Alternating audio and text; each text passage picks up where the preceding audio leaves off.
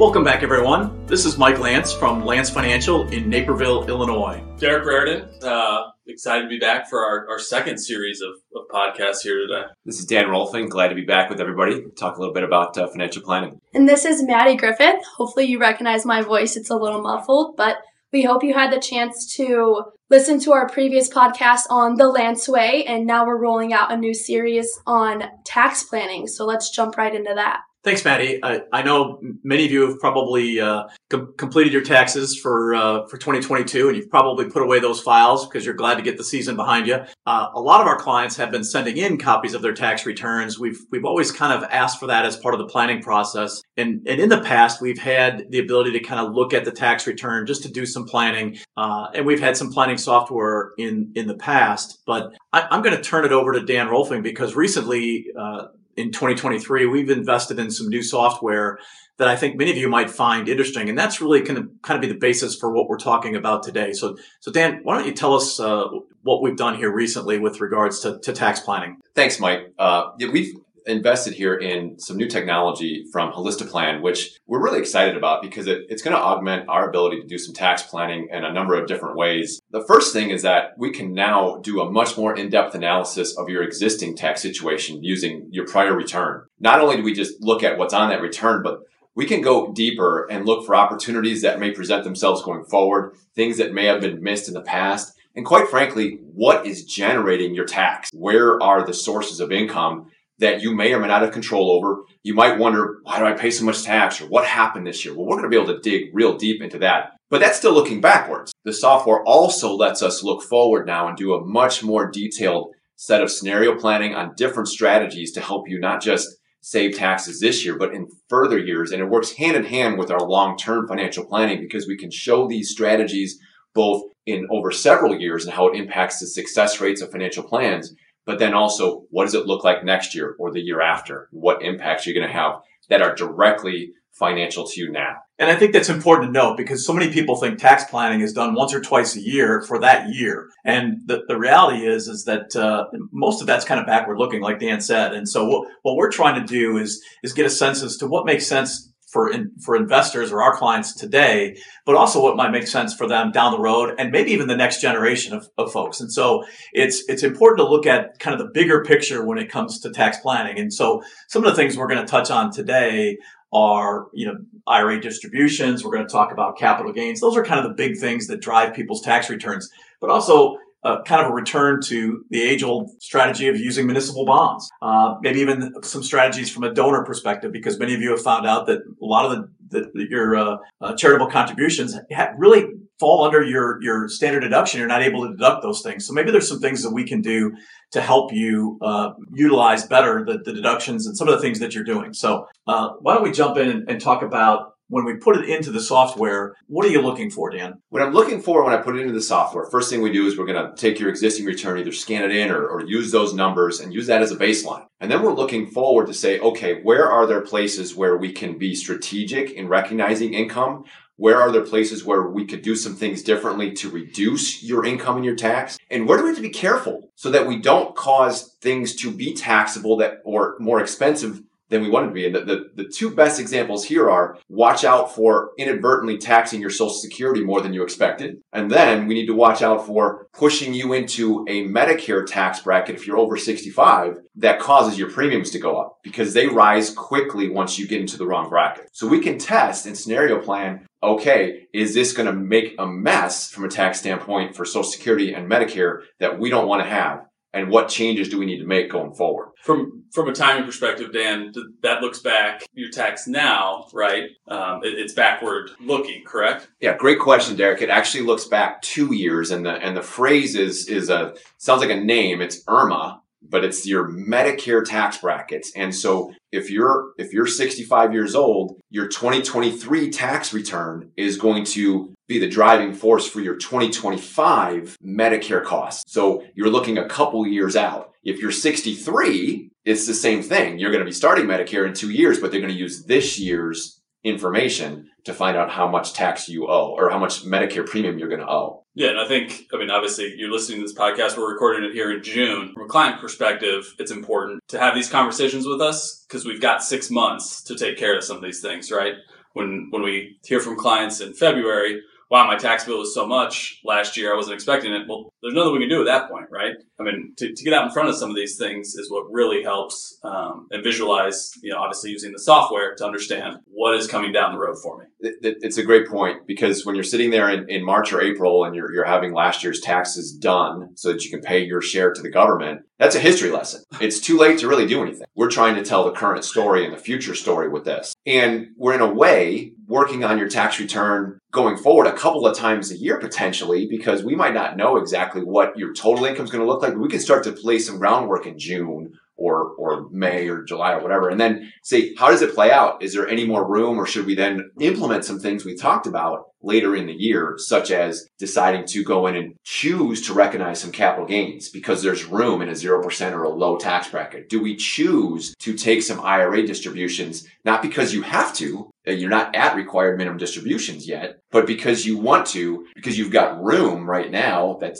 to, to, pay some taxes without getting into a bad bracket or messing up your Medicare or taxing your Social Security. Maybe you haven't started Social Security. You're choosing to pay some tax so that you pay less tax later on in your life when you're when you're uh, forced to take money out by required distributions. Maybe we look at a Roth conversion, which is a choice to pay taxes now to have tax-free growth going forward. So all of these things are things we always talked about and looked at, but now we have the ability to scenario plan this both longer term and in the current and, and, and next year out. One of the things I've noticed as I've gone through these has, has been just looking at people's tax brackets from a year ago today, interest rates, everyone knows that they've, they've gone up substantially. And one of the things we used to do 15 years ago was, you know, municipal bonds, municipal bond ladders. Well, as interest rates went down, those became less and less attractive. And so there, there aren't a lot of questions about municipal bonds recently, especially after, oh, maybe 2008, 2009. But one of the things that I've noticed going through this when I see someone that's in the high marginal tax bracket, if, if they're in that high marginal tax bracket, they're probably also in that 3.8% uh, Medicare bracket as well, additional tax, and may not even realize it because uh, I think a lot of people just kind of go do their tax return and just kind of figure, hey, this, this is just what it is. It's the formula. This is what I owe. And there's, there's not a lot I can do. Well, when it comes to municipal bonds, everyone's heard recently about savings rates at 4% or even a CD at 5%. And that's very exciting because we haven't heard those rates for a long time. But just to give you a little bit of a lesson, municipal bonds are, are bonds issued by states, state of Florida, state of Illinois, state of Arizona, um, they're also could be issued from a standpoint of, of hospitals, uh, toll roads, any number of municipal airports, any number of, of, municipal projects that are out there. And those, those things pay interest, but they're free from federal income tax. And so just to kind of put it into perspective, in, in many cases today, I'm finding municipal bonds that are shorter term that are anywhere from three and a quarter to 4% return. And when you actually factor that into your marginal tax bracket and that 3.8%, in many cases, you're finding returns on a tax equivalent basis. What I mean by that is what your CD would have to pay to equal it. You're finding returns that are somewhere in that 5.7, 5.5, in some cases 6%. And, you know, it's pretty exciting because those are returns we haven't seen in, in quite some time. So, so far we've talked a lot about how the planning software has helped people who are nearing retirement, who are, or already are retired. But how does this software help different age brackets who aren't as near to retirement? I think yeah, right off top of mind would be like Roth conversions, right? I mean, that's always something we look at with um, people's income, right? A Roth conversion might be a good answer if you've got a lot of your money in, in pre-tax accounts like an IRA and you think, hey, you know what? This year my income isn't going to be quite as high as it was in last year's so I'm willing to potentially convert my IRA into Roth dollars because I've got a long time horizon here before I'm using these accounts. And if I pay the tax now with cash that I have in my bank, um, I, I can pay the tax. And then obviously, once that's in my Roth, it's going to go tax free and all future uh, distributions are tax free. So from a income standpoint, it's valuable to look at. Um, the other would be just maybe the market's worked against you and you know, like, hey, it would be my accounts are down, for example, you know, 20% because uh, it just, I haven't had good investment returns for whatever reason. I would consider Roth IRA because you still got, um, for example, 100 shares of company XYZ uh, just to make something up and it's at a lower price. Well, if we convert all 100 and I get a discount now, pay the tax and I still own those 100 shares. I just own them in a Roth so they can grow tax free and I can, you know, liquidate them and take distributions in retirement tax free as well. Yeah, Derek, I think that's a great point on tax free growth. Uh, it's so powerful, especially as you widen out the time horizon. So the younger you are that you can get into tax free growth, the more money you're going to have later on in your life and in your plan. And another way that we've used this to, to, to illustrate for, for younger people is that whether or not they should contribute to the Roth version of a 401k if it's an option in their in their company retirement plan. Most plans now have this, and versus the pre-tax traditional contribution to the 401k, which is where you reduce your income right now and then the money goes in pre-tax and grows tax deferred. So it's tax-free growth. You've already paid taxes this year to put the money in versus pre-tax and tax deferred growth. We've done the math and we've shown clients the plan and how it enhances the plan over the next 20, 30, 40 years. But now we can also show what's going to be the impact on your taxes this year. How much more are you going to pay? And how is that going to work for your current cash flow? So you understand, okay, you guys advised me to do this after tax. I'm paying extra taxes, so I have a little less money in my pocket from my paycheck. I see the long term effect, but now I also understand the current here and now effect. And do I want to do all of this or part of it, something like that? So it really gives us another window to what is the impact of utilizing the different tools that you have in your company plans or with the Roth conversions, a similar idea. Keep in mind when we're talking about different age brackets, Dan led off this conversation talking about uh, uh, distributions from IRAs and required minimum distributions from IRAs. One of the uh, the other things you guys are talking about distributions from Roth uh, is the fact that the, the Roths do not have required minimum distributions. So at a younger age, if you're putting more money and you're kind of growing this war chest, you're also able to, contri- to control the distributions later on in life as well. And that's a huge advantage because that that takes away some of the issues that that you're facing today uh, for clients who've been contributing, you know, one of the things that I think they feel a, a little bit slighted on is yeah, they've been told to save, save, save for 40 years. They have these large balances now and their required minimum distributions are, are massive amounts that are causing them to have taxation all over the place and it's really causing a headache. Uh, being able to control that, so at a younger age, getting into Roths, uh, it really makes a big it's a big advantage for folks to be able to control those things later on. That's what we all want with regards to our investments and and and taxation. Is is not that we're trying to get out of it; it's how do we control it so it works for us. I think I think another thing that we could talk to people of any age about is. Uh, whether or not they're able to use health savings account and the software that we're now using actually can look into your return and see that where there are opportunities for you to have done to, to have used utilize those accounts. And health savings accounts are another way for you to put money into a plan um, pre-tax. You get a deduction for the contribution, and you use it for healthcare at any time. It's tax free, and we've talked to a lot of people about working with their HSA to let it just grow because you can invest it and save it for major expenses or for future expenses because now you have another tax deferred excuse me, tax deductible and tax free vehicle. There's very few places where you get a tax benefit on the way in and on the way out. So the HSA plan the software will look at that and say, hey, there's opportunities here for someone to use an HSA. And that applies to anybody of any age. If so it's something we definitely want to talk to people about. Well, and if, if you're listening to this and you and you're at uh, minute 14, uh, if you if you remember nothing else from this from this uh, from this podcast, I would encourage you this these next 30 seconds.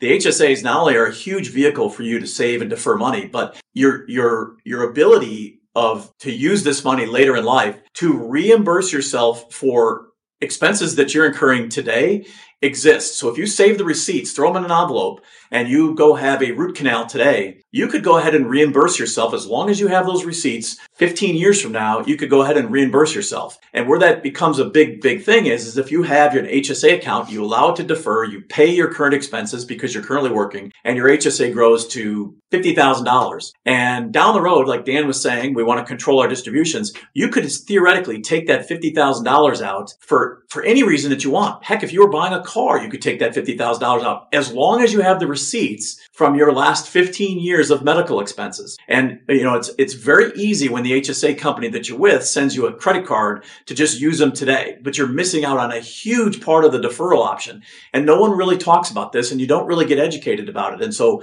we do offer HSAs here. We do try to talk about it with clients and we really want you to understand that. So again, if you remember nothing else from this, remember that it, it's important to utilize these accounts. They're incredible investment vehicles that are going underutilized uh, so so many times. So, kind of segueing away a little bit, Mike, you previously mentioned uh, RMDs. So, what are some strategies to reduce those tax burdens that they bring? Well, on, on the on the RMDs, I mean, part of it would be to, to, to be able to stagger some of the distributions.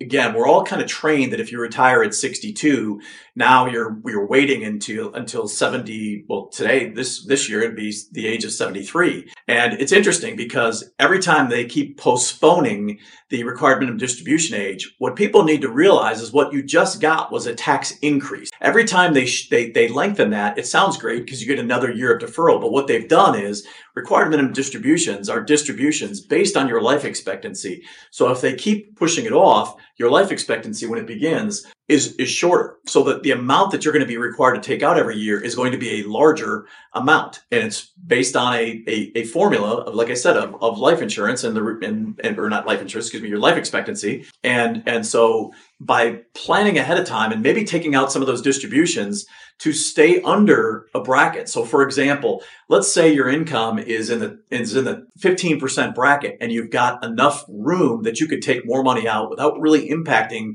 any other area of your life and you could stay in that 15% bracket. By doing some of these projections, you could see that in advance and say, gosh, I could take $30,000 more out this year and maybe even the next couple of years, still stay in the 15% bracket because if you defer that, you're going to end up taking all of those monies out and it's going to force you into a bracket. So maybe getting some of that. That's one way.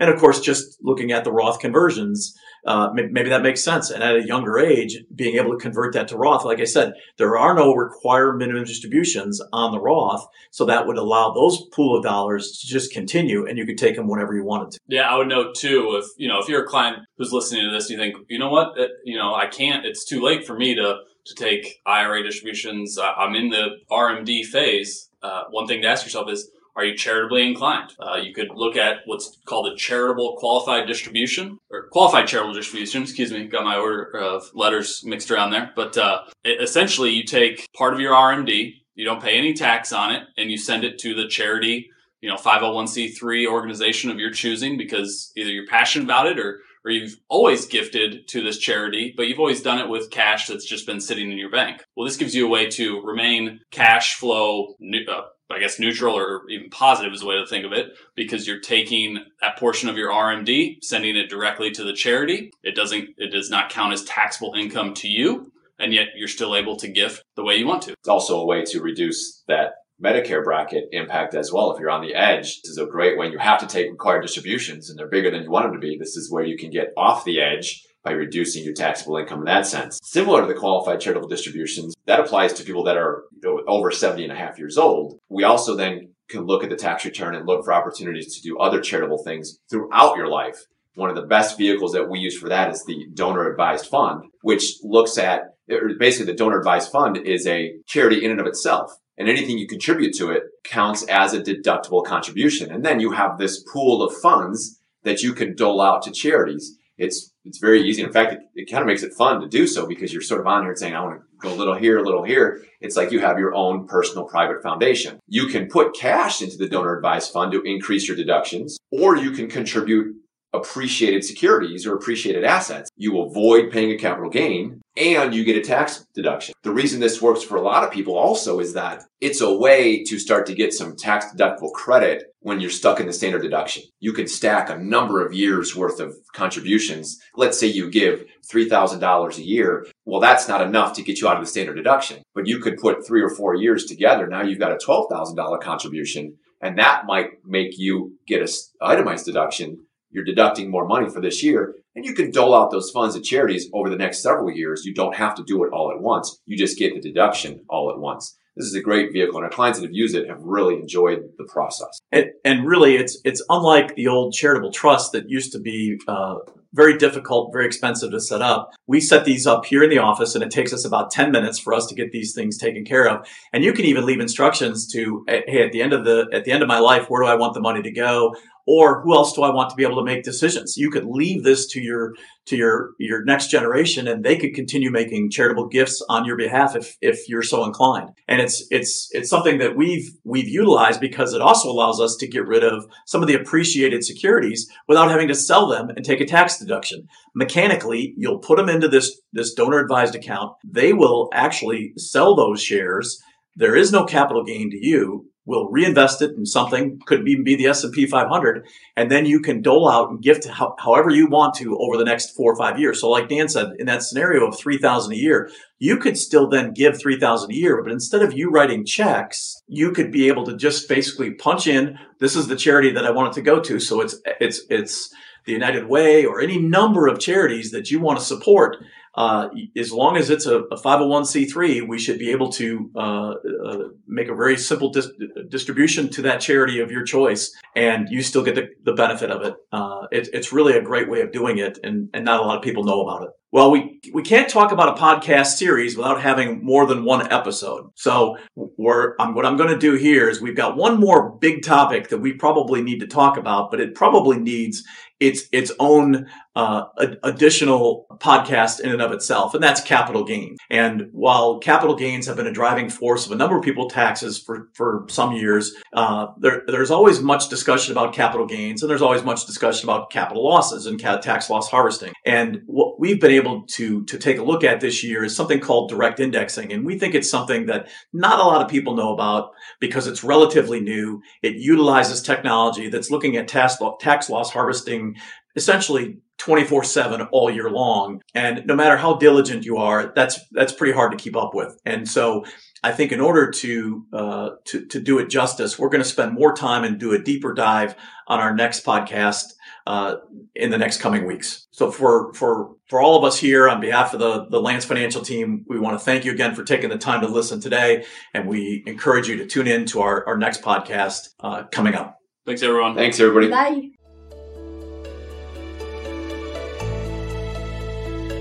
Investment information presented should not be considered as individual investment advice. You should consider your individual investment objectives and risk tolerances before making investment decisions. Not all strategies discussed may be suitable for all investors. Non-investment topics discussed are for informational purposes only and should not be considered legal or tax advice.